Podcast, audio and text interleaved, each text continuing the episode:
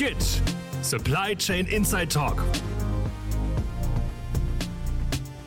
Ich darf Sie herzlich begrüßen, liebe SKIT-Gemeinde Supply Chain Inside Talk.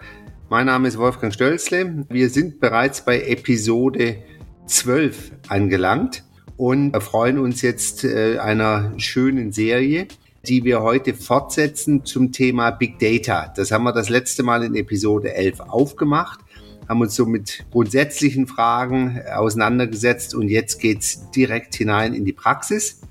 Und äh, ich darf davon ausgehen, dass wir Ihnen ein paar spannende Minuten präsentieren dürfen. Das mache ich nicht alleine, sondern mit mir mein bewährter Co-Moderator Konstantin Lutz, Geschäftsführer bei Venkinto, Ihnen wahrscheinlich schon gut bekannt. Und wir haben ein Special Guest, der kommt aus der Schweiz, äh, was mich besonders freut, äh, Herr Marc Inderbizin. Marc Inderbizin ist erstens schon sehr lange Jahre beim Mikro Genossenschaftsbund tätig. Für die Nichtschweizer ganz kurze Kommentierung.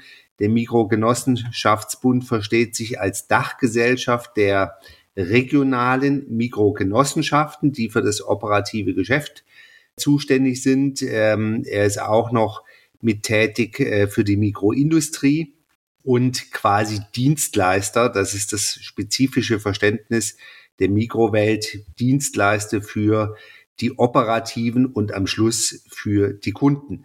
Mikro ist ein äh, extrem bedeutender Retailer in der Schweiz, aber eben nicht nur Retailer, sondern wie gesagt in vielen anderen Wertschöpfungsbereichen tätig. Wir kennen und schätzen Herrn Inderbizin schon ein wenig länger, äh, sind äh, ihm und auch dem Mikro, insbesondere dort im Supply Chain Bereich, sehr eng verbunden und deswegen ein warm Welcome an Herrn Inderbizin darf Sie bitten, Herr Inderbizin, sich kurz persönlich noch viel besser vorzustellen und dann steigen wir direkt in Big Data ein. Super, danke Herr Stölzli und Grüezi miteinander. Mein Name ist, äh, wie gesagt, Marc Inderbizin. Ich bin äh, über 15 Jahre an der Nahtstelle zwischen äh, Technologie und Business unterwegs und durfte in den letzten drei Jahren das Informationsmanagement, der Supply Chain, Supply Chain Management mit aufbauen, mitgestalten. Bin jetzt eigentlich seit 1.1.21 äh, in einer neuen Rolle in der Group IT des Migo-Genossenschaftsbundes und bin dort zuständig für das Datenmanagement des digitalen Produktzwillings. Also des, der Kopie, der digitalen Kopie der Banane, wenn man so will ja, das Thema Daten oder Big Data, äh, wo ja ein bisschen auch der Inhalt dieses Podcastes ist, ist ein Thema, das beschäftigt die Migo seit vielen Jahren in ganz unterschiedlichsten Facetten der Inbegriff von Big Data in der Migo, wenn man an Kundenloyalitätsprogramme denkt, ist Cumulus. Das ist das Kundenloyalitätsprogramm, äh, welches seit 1996 bereits aktiv ist, mit einer sehr hohen Anzahl an Teilnehmenden. Unter anderem durch das, dass wir eine Genossenschaft sind, natürlich dort auch entsprechend die Verankerung bei unseren Genossenschaften. Jetzt aber hier im Kontext von Supply Chain Management gibt es natürlich zwei der andere interessante Einsatzgebiete des Big Datas. Ich habe mir so überlegt, ja, was sind denn so ein bisschen auch die Trends, wenn ich aus der Migo-Sicht Richtung Supply Chain Management denke, welche mit Big Data in Verbindung stehen? Und wir sehen ganz klar, dass ähm, ja der automatisierte Datenaustausch, also Big Data ist ja die Sammlung von strukturierten und unstrukturierten Informationen in einem großen Datenlake, in einem Datensee, um die anschließend wertbringend auszuwerten und zu verwenden. Und für uns als Händler ist die Interaktion natürlich mit unseren Lieferanten und dann entsprechend auch die automatisierte Datenintegration oder den Datenaustausch enorm wichtig. Und wir sehen hier eigentlich ein großes Potenzial und wenn ich jetzt vom Kunden her denke, also vom Kundenbedarf über die Produktion, und da hat Herr Stölzer korrekt gesagt, wir haben eine integrierte Produktion, dann eigentlich über den Vertrieb, Logistik bis wiederum zu unseren Herstellern, zu den Lieferanten. Da ein funktionierendes Datennetzwerk aufzustellen, ist sicher ein großes Thema, in welchem wir aktuell auch unterwegs sind. Dann Controlling, nicht nur quasi in den operativen Daten, sondern auch in der Messung von Qualitätsdaten sehen wir ein großes Potenzial, um die gesamte Supply Chain Performance und dann nicht nur auf einer Perspektive, eben auf der Seite des Kunden oder auf der Seite Produktion oder Logistik, sondern end-to-end ähm, hier Messungen durchführen zu können und durch das entsprechend auch Optimierungen, sei das in der Prognose für den Nachschub, aber auch im, in der Automatisierung im Warenhandling. Zuletzt noch natürlich ein ganz wichtiges Thema für die Migo, Nachhaltigkeit. Wir haben mit den Zielen, die wir unseren Genossenschaften, unseren Kunden versprechen äh, bezüglich der CO2-Reduktion, wesentlich auch hier die Notwendigkeit, Daten zur Optimierung ähm, heranzuziehen und alles eigentlich in diesem Kontext von Big Data zu strukturieren. Wenn ich da kurz ähm, vielleicht mal einen Zwischenruf machen darf in der Beziehung. Es gibt ja zwei große Bereiche. Die Daten, den Datensee, den Data Lake und die Anwendungen. Zum Data Lake, den haben Sie ja schon beschrieben. Nutzen Sie denn da auch externe Daten, die Sie zukaufen oder wo Sie Kooperationsvereinbarungen haben, die Sie dann quasi zur Anreicherung der eigenen Daten mit in, in Ihre Systeme einspielen? Sowohl als auch. Jetzt konkret im Bereich der Supply Chain sind wir sehr angewiesen an Daten von unseren Lieferanten. Das heißt, wir interagieren dort in der direkten operationellen Beziehung mit unseren ähm, Partnern eigentlich Daten, die sie uns zur Verfügung stellen, ähm, damit wir eigentlich auf deren Basis ähm, solche Auswertungen durchführen können. Wir müssen auch unterscheiden hinsichtlich des Datentyps. Es ist ja immer einfach zu sagen, Data Lake und alles schmeißen wir hin und, und dann ist das alles gut ich glaube, man muss das ein bisschen nochmals strukturierter betrachten. Wir differenzieren eigentlich zwischen operationellen Daten, also beispielsweise Bestellungen, Lieferungen, Track and Trace, im Sinn von, dass wir eigentlich einem Objekt wenn das jetzt beispielsweise auf der Straße ist oder im internationalen Transport auf dem Schiff folgen können und eigentlich auch aktiv eingreifen können in den Prozess, also beispielsweise Alternativrouten vorschlagen, Optimierung der Tourenplanung, das ist so der eine Feld, operationelle Daten. Dann das zweite Feld ist so das quasi Rückspiegel schauen, Reporting und Analytics. Also mit den vergangenen erzeugten Daten, also das können äh, eben Transaktionsdaten sein, wie beispielsweise Touren, auch zu überlegen, ja, mit den entsprechenden Daten, wie verbessern wir eigentlich die operationelle Steuerung aber grundsätzlich auch, was sind dann wertbringende Geschäftsfelder? Also ist das dieses zweite Feld. Und das dritte Feld, das wird immer ein bisschen vergessen, ähm, das sind so Master- und Referenzdaten. Wenn wir keinen Kontext zu den Daten haben, also beispielsweise ein LKW, ja, was ist denn ein LKW? Ist das ein, ein, ein Vier-, Dreiachser, äh, was hat der für einen, einen Antrieb? Diese entsprechend ebenfalls sehr enorm wichtiges Datenfeld wie gesagt, sollte man nicht vergessen. Und sind so diese drei Ebenen, welche wir eigentlich zur Optimierung, zur Steuerung heranziehen. Und, und das ist eine Herausforderung, die wir haben, ja, Daten einkaufen, Daten selbst generieren, ähm, dass wir auch hier klare Datenqualitätsanforderungen dann definieren, weil Auswertungen funktionieren so, nur so gut wie auch die Datenbasis, die darunter liegt. Aber was sind dann die Kennzahlen, die Sie für die Datenqualität verwenden? Also wie können Sie dann, also zum einen, wie definieren Sie es und zum anderen, wie stellen Sie dann sicher, dass die Qualität auch eingehalten wird? Das ist auch je nach diesen drei Themen sehr unterschiedlich. Ähm, ich mache ein Beispiel dass wir eigentlich definieren, was ist ein, wie so eine ABC-Betrachtung. Das heißt, es gibt ganz wichtige Datenfelder, deren Vorhandensein prüfen wir. Also haben wir beispielsweise auf diesen Transaktionsbelegen einzelne Datenfelder erhalten, sind die vorhanden. Dann gibt es so eine B-Klasse, wo wir weniger ähm, in die Tiefe gehen und dann quasi C, das ist dann quasi nice to have. Und was wir machen ist, wir prüfen regelmäßig diese Datenfelder auf Vorhandensein, teilweise auch inhaltliche Prüfungen, also sind die Werte valide, also bei ich sage jetzt mal, bei, bei Kilometeranzahl ist entsprechend das realistische oder sind da falsche Werte drin, weil das ist beim Datenqualitätsthema oder auch beim Einkauf der Daten sehr eine große Herausforderung, dass viele Daten heute manuell erzeugt werden. Also sind wir ehrlich, wir haben keine hochintegriert digitalen Partner, die Daten aus ihren Systemen so ausziehen, die schon automatisiert generiert wurden, sondern da viel, passiert heute noch sehr viel manuell und diese manuellen Tätigkeiten führen zu Fehlern in den Daten und darum eben auch diese kontinuierliche Überprüfung. Die Vision umtreibt uns natürlich. Sie haben am Schluss noch vorher kurz bei der Einführung erwähnt, Nachhaltigkeit auch für die Kunden, äh, damit ein Mehrwert. Wie ist denn die Brücke von dem Datensee bis zum Nutzen für die Kunden? Können Sie das an einem Beispiel mal aufzeigen? Und dann kann man auch so hm, wahrscheinlich besser nachvollziehen, in welche Richtung die ganzen Bestrebungen in der Mikrowelt äh, bei Big Data laufen.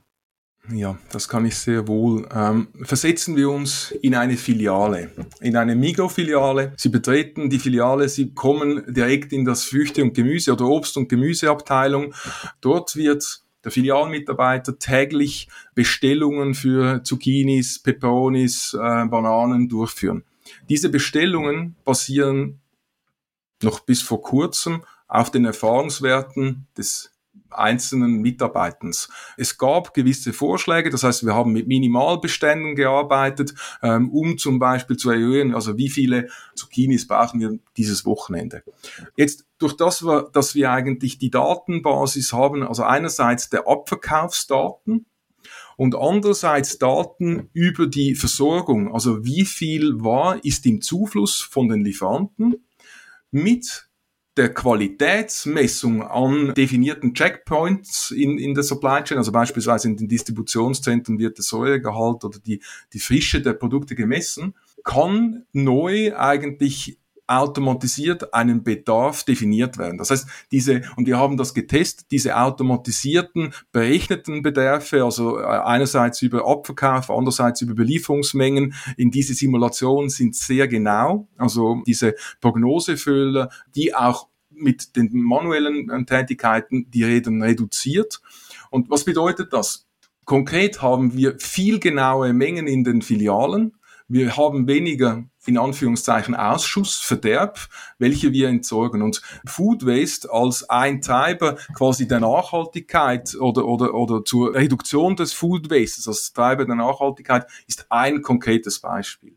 Eine andere Ebene, welche die Kunden halt, ja, indirekt mitbekommen, ist natürlich ähm, der Einsatz der Verkehrsmittel im Transport. Also welche Routen wir beispielsweise in der Fernost, in der internationalen Beschaffung wählen, hat einen maßgeblichen Einfluss auf die, die CO2, den CO2-Ausstoß. Also fahren Sie mit einem ähm, Seetanker durch beispielsweise einen Hurricane oder, oder rundherum, verwenden Sie LKWs oder Wasserstoff- oder Hybridfahrzeuge für ganz bestimmte Fahrprofile, also ähm, hügeliges Land versus flache Straßen. Das wiederum können wir auch nur dank den Erkenntnissen, die wir jetzt über die Telematik bei den LKWs natürlich sehen, wenn wir diese Touren fahren, haben wir diesen CO2 oder diesen, äh, diesen Benzinverbrauch oder Dieselverbrauch und führt dann zu diesem, diesem CO2-Ausstoß. Auch das ist wiederum ein Thema, das in diese Nachhaltigkeitsüberlegung, die ich zuvor erwähnt habe, konkret einzahlt.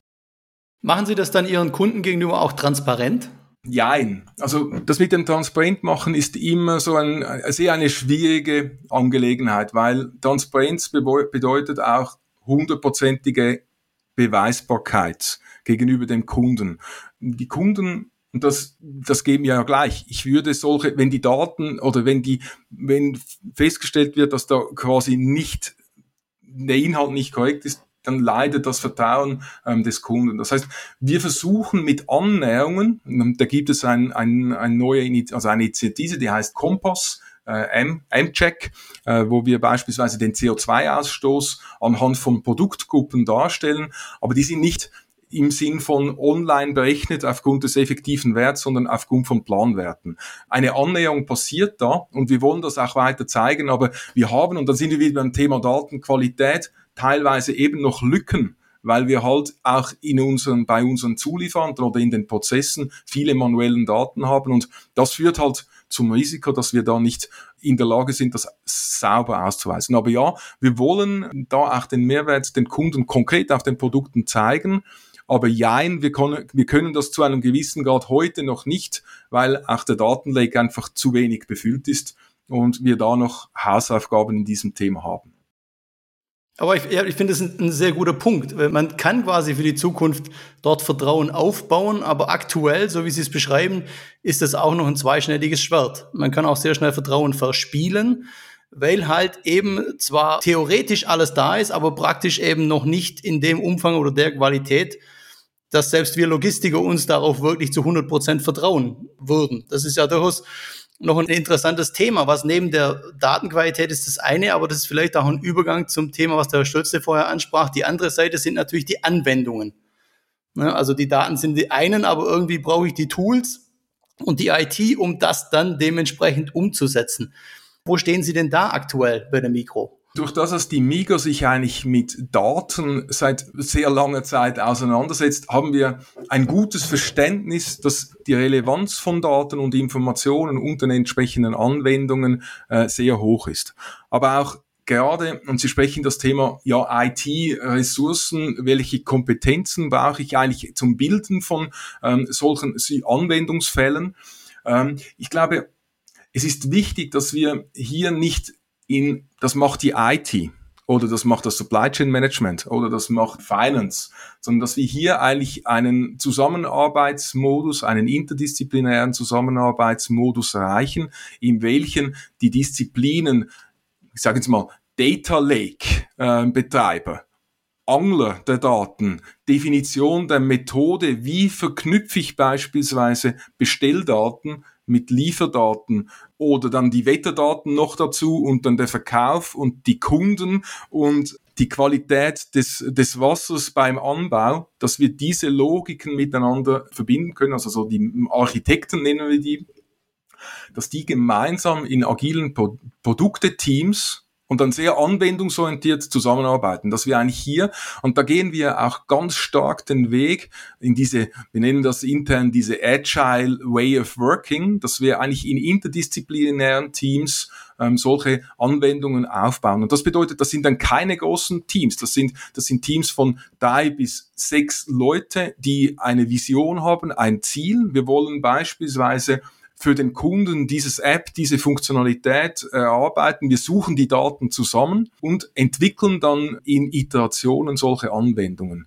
Und das ist ein, ein Vorgehen, da, da sind wir auch sehr noch lernen. Wir sind ein sehr strukturiertes Unternehmen aus der Vergangenheit und wir sind uns am Transformieren in, in eigentlich eine sehr interdisziplinäre Welt, weil wir dort auch sehen, die Geschwindigkeit und das Testen von solchen neuen Anwendungen ist enorm wichtig. Aber wenn, wenn wir da dann, das war jetzt sehr viel die menschliche Komponente auch, die dann natürlich eigentlich der erfolgskritischste Aspekt dann am Ende ist. Aber natürlich ist die Basis trotzdem die IT und die Applikationen, die wir dann dementsprechend einsetzen. Sie haben gerade beschrieben, die agilen Teams würden die Anwendungen dann selbst entwickeln. Ist es so, dass sie wirklich alles in-house machen? Oder wie, wie ist denn die Applikationsarchitektur aktuell bei Ihnen? Das ist ein Buch mit sieben Siegeln.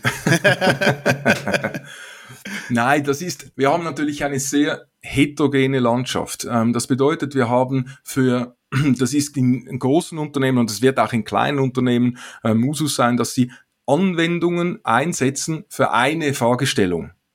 Jetzt ist es aber so, dass diese eine Anwendung vielleicht auch andere Dinge noch tun könnte. Also wir programmieren längst nicht alles selber, wir kaufen auch ab Stange, customizen, fügen die, äh, fügen die ein. Wir programmieren aber auch auf ganz äh, wichtigen Themen, die wir in der Hand haben wollen, programmieren wir selber. Das ist also für uns ist das ähm, ein USP.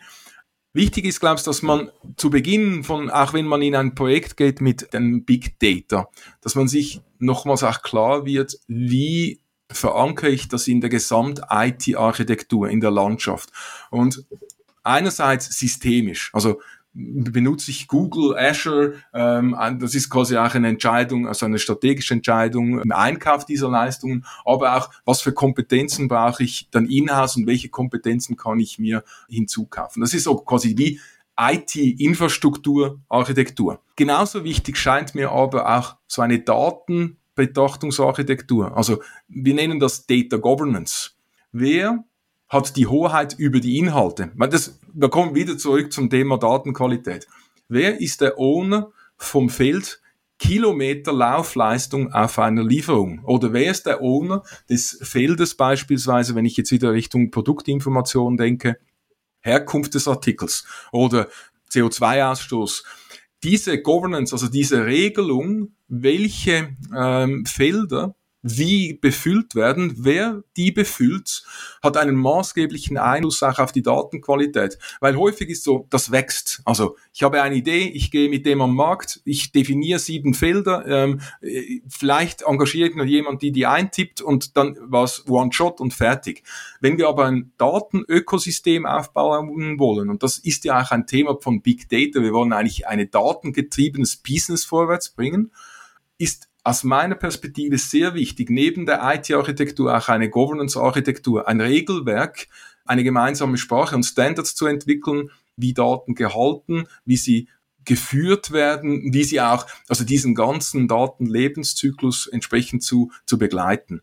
Und eben, und das ist dann wieder der Punkt Richtung Supply Chain, wenn ich quasi unternehmensübergreifend denke, dann will ich ja ineinandergreifende Informationsflüsse. Ich will ja eigentlich diese Informationen und da sind wir eigentlich, das, das, jedes Unternehmen spricht eine eigene Datensprache. Das heißt, wir müssen an den Kanten wenn ein Daten ein Unternehmen verlässt und wiederum in ein anderes Unternehmen einfließt, müssen wir eigentlich Standards haben. Wie verbinden wir diese Daten, damit ich sie wiederum gut verwenden kann? Den Glauben dann, dass es ein Datenmodell für die gesamte Welt gibt, habe ich äh, schon lange verloren. Ich denke, da ist wirklich so dass die Übersetzung und ein gemeinsames Verständnis eben des Datenmanagements viel wichtiger. Und da arbeitet die Migo auch sehr intensiv, auch in Branchenorganisationen, äh, zusammen mit, mit den Dienstleistern und mit Lieferanten, diese gemeinsame Sprache zu entwickeln. Aber würden Sie die Schnittstellen zwischen den einzelnen Datenübergängen als ein USP für die Mikro bezeichnen? Nein. Oder wären Sie, oder wären Sie wirklich bereit, dieses Know-how tatsächlich allgemein zu teilen? Das machen wir. Gerade im Bereich Supply Chain Transaktionsdaten ist das Public Domain. Das heißt, wir entwickeln gemeinsam mit Lieferanten, mit Partnern diese Schnittstellen. Wir entwickeln auch gemeinsame Businessprozesse. Also beispielsweise, jetzt greife ich da tief in die Supply Chain Kiste, so ein Vendor Managed Inventory Prozess. Wenn ich beispielsweise sage, ich will so einen Prozess mit meinem Partner umsetzen, bedingt das ja, dass wir das gemeinsame Verständnis haben, wer hat welche Verantwortung, wer ähm, erhält welche Informationen seien das äh, Lagerbestände, seien das Lieferbereitschaften und auch nicht nur die Daten, sondern auch das Verständnis, wie werden die dann erstellt? Also wie erleben die? Weil nur mit dieser Information kann auch ein Partner entsprechend agieren. Also jetzt ganz konkret, ja, wir teilen auf diesen Feldern im Supply Chain Management und arbeiten gemeinsam. Gibt es natürlich auch Felder, da sehen wir das als USP an und werden wir zum aktuellen Zeitpunkt dort diese natürlich nicht offenlegen. Also das ist klar, das ist ja auch aus Unternehmenssicht, äh, macht das Sinn, aber es gibt Common Core und die, da arbeiten wir gemeinsam. Also erst dem Wettbewerb voraus sein und dann hinterher teilen. Das ist wär, so wär quasi Approach. die Philosophie. Ja, genau. Ja. ja nachvollziehbar, absolut nachvollziehbar. Ähm, an der Stelle, wo Sie vorher von Data Governance gesprochen haben, haben, ist mir ein Satz von unserem Freund Markus Schriefers eingefallen, den er beim letzten Podcast äh, hat fallen lassen. Nämlich, er hat sich da etwas Sorgen gemacht über die rechtliche Positionierung der Daten. Sie haben auch schon angesprochen, wem gehören eigentlich die Daten? Äh, wenn Sie als Mikro da jetzt über Ihre gesamte Kette hinweggehen und ja viele Stakeholder drin haben, wie gehen Sie denn damit um? Ja, sagen Sie, die Mikro hat schlussendlich die Datenhoheit und uns gehört das, das steht im Kleingedruckten in den AGBs. Oder gibt es auch da einen Teile- und Hirsche-Ansatz? Ich habe den Podcast von äh, letztem Mal verfolgt und das war ja so eine offene Frage, wo es auch noch aus gesetzlicher Sicht noch keine so klare Leitplanken gibt das ist ein ähnliches Beispiel, also eine ähnliche Situation bei uns. Also es gibt ganz klare Themen, wie beispielsweise personenbezogene Daten, da gibt es keinen Graubereich. Da gibt es ganz klare Vorgaben, EU-Recht, da gibt es Schweizer Recht, ähm, das halten wir voll ein, da setzen wir sehr viel an, dass wir das sauber hinbringen. Jetzt im Bereich Supply Chain, ja, ist dann die Frage, wenn ich bei einem Paar eine Bestellung absetze und er mir gewisse Statusinformationen zu dieser Bestellung, ist denn das eine Geschäfts Also sind das Geschäftsdaten, die dann quasi miteinander erstellt werden und Migo gehören oder gehören die dann dem Lieferanten oder gehören sie dem Dritten, der dann eigentlich vielleicht die Dienstleistung ausführt? Ich glaube, das ist noch eine Frage, da sind wir auch noch nicht, die haben wir noch nicht vollkommen durchdrungen. Ist, wie Sie gesagt haben, auch ein Thema der Governance und der Untersuchung. Ich denke, da wird sich auch mit der Reifegrad, also auch wenn wir weit sind, wenn ich da jetzt ein bisschen und das nicht, nicht recht habe oder, oder einfach, wenn ich in den Markt schaue, sehe ich da schon, dass die Migo sehr viel investiert in diese Digitalisierungsthemen der Supply Chain. Und wir haben teilweise das Thema, dass wir wenige Partner auf Augenhöhe haben, mit der wir diese Diskussion führen können, weil das Verständnis und der Reifegrad in diesen Themen sehr unterschiedlich sind. Und eben, ich glaube, Kundendaten, CRM, E-Commerce, alles was absatzorientiert ist, da ist man viel weiter. In der Beschaffung und Logistik, ich glaube, da hat, wurde das Potenzial entdeckt, dass Informationsmanagement künftig ein wichtiger Bestandteil sein wird des eigenen Geschäftsmodells und wir ja heute noch, noch nicht die Reife am Markt haben, zum so Diskussion zu führen. Wir sind aber immer bereit, das mit unseren Partnern diese Fragestellung offen zu klären. Ja, vielleicht um so langsam in die Schlussgrade einzubiegen. Neben dem Menschen geht es auch um die Wirtschaftlichkeit. USP ist eine Facette davon, Kosten sind die andere. Ohne indiskret werden zu wollen, gibt es denn überhaupt ein Wirtschaftlichkeitskalkül, mit dem man Big Data Initiativen äh, greifen kann. Wir vermuten mal, dass Sie nicht der Einzige im Mikroreich sind, der sich damit befasst. Sie haben äh, eine Schar von Mitarbeitenden, Sie haben andere Departments, andere Genossenschaften, mit denen sie zusammen diese Initiativen fahren. Kann man sowas rechnen? Oder ist das eher so Trial and Error mit mehreren Loops, wo man dann äh, laufend überprüft, ob man auch noch auf dem wirtschaftlichen Pfad auch ist? Also einzelne Initiativen, die werden sehr wohl auf deren Wirtschaftlichkeit ähm, geprüft. Also das heißt, es gibt kein, ähm, keine Freigabe, wenn wir dort nicht einerseits Effizienzsteigerung, sprich Kosten senken oder quasi Mehrumsatz, potenzielle Mehrumsatz darstellen können. Jetzt und das ist wahrscheinlich wieder zum, auf den Punkt von Herrn Konstantin Lutz zurückzukommen. Die Architekturfragestellung ist da enorm wichtig, weil wenn Sie so viele Unternehmen haben, sehr viele Initiativen, die laufen alle mal in alle Richtungen los. Die haben alle für sich gesehen einen sehr interessanten Punkt. Eben sind sie effizienzsteigend oder, oder umsatzbringend. Sie kommen aber irgendwann an einen Punkt, an dem sie aus Architektursicht eine Konsolidierung vornehmen müssen. Sie müssen aus Infrastruktursicht also wenn Sie da sieben Googles und äh, drei Amazons und AWSs haben und dann noch eigene Service betreiben mit irgendwelchen Datenbanken, irgendwann ähm, werden Ihnen den Kosten aus dem Ruder laufen. Das heißt, Sie werden entweder zu Beginn ein klares Plattformen, eine klare Plattformstrategie entwickeln müssen, in welchen sie die IT-Systeme, die Ressourcen und eben das Governance-Thema zu Beginn schon sauber aufsetzen und von dem aus wie kleine Pilze, die können ja dezentral aufpoppen, äh, laufen lassen.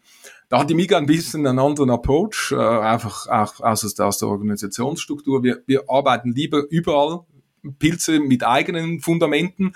Und wir sind aber jetzt, wir haben das erkannt. Wir sind dann, das Thema Architektur und die Konsolidierung vorzunehmen, ist aber im Nachhinein immer wieder ein Thema, das kostet dann sehr viel. Und der Case, die, die Summe der Cases ist dann schwierig auch zu greifen, weil sie aus unterschiedlichen Zeiten unterwegs sind. Das ist eine Herausforderung, die wir sehen die wir angehen. Es ist nicht so, dass wir sagen, ja, wir versorgen Big Data wieder und ähm, das ist gut und recht. Wir sehen das als ein wichtige das haben wir, also nicht nur schon heute. Wie gesagt, wir machen IT und Digitalisierung über 30 Jahre. Für uns ist das ein wichtiger Bestandteil auch der DNA. Wir investieren da weiter in Big Data, in Datenmanagement, in Governance, in die Leute, damit wir eigentlich so miteinander die digitale Reise weiter beschreiten können. Super.